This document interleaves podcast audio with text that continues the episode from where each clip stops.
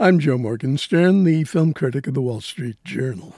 A valiant pilot and her scientist passenger fly a lighter than air balloon to stratospheric heights in the aeronauts. It's a heavier than air adventure set in Victorian England that seldom rises above the level of elegant hokum. The balloon is a vision of beauty as it sails silently through the skies above London and the surrounding countryside.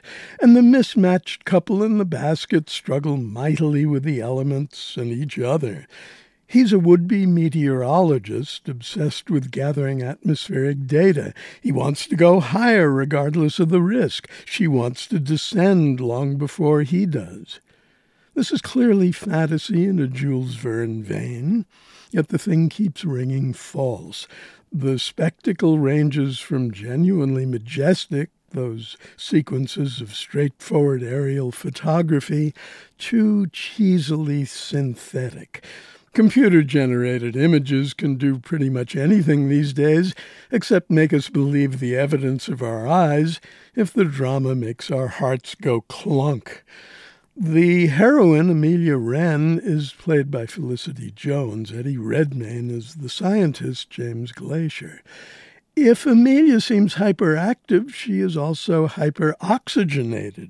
She breathes quite nicely, thank you very much, when the altitude is 26,000 feet and the air temperature is 5 degrees Fahrenheit.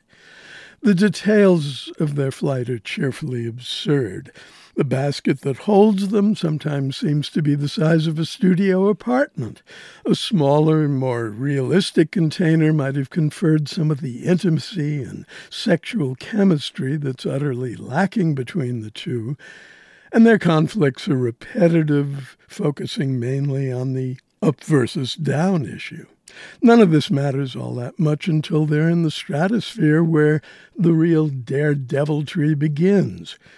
All of the physical action is hers to perform, and a series of contrived near catastrophes culminates in a shot of Amelia climbing the balloon's external netting. This is meant to stop our hearts, but it hardly slows them since it's too silly to be believable and too earnest to be witty. Maybe I'm being too harsh. Maybe the whole point of the aeronauts is to harness a feminist sensibility in the service of audience vertigo.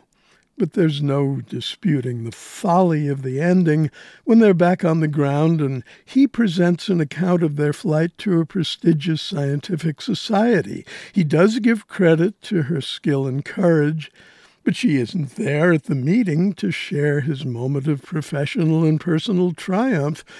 And the movie doesn't make a point of her having been excluded. She is simply and inexplicably absent and doesn't turn up again until the romantic coda. So, what kind of feminist saga is that?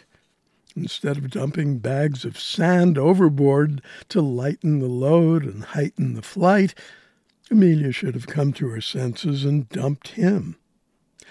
I'm Joe Morgenstern. I'll be back on KCRW next week with more reviews.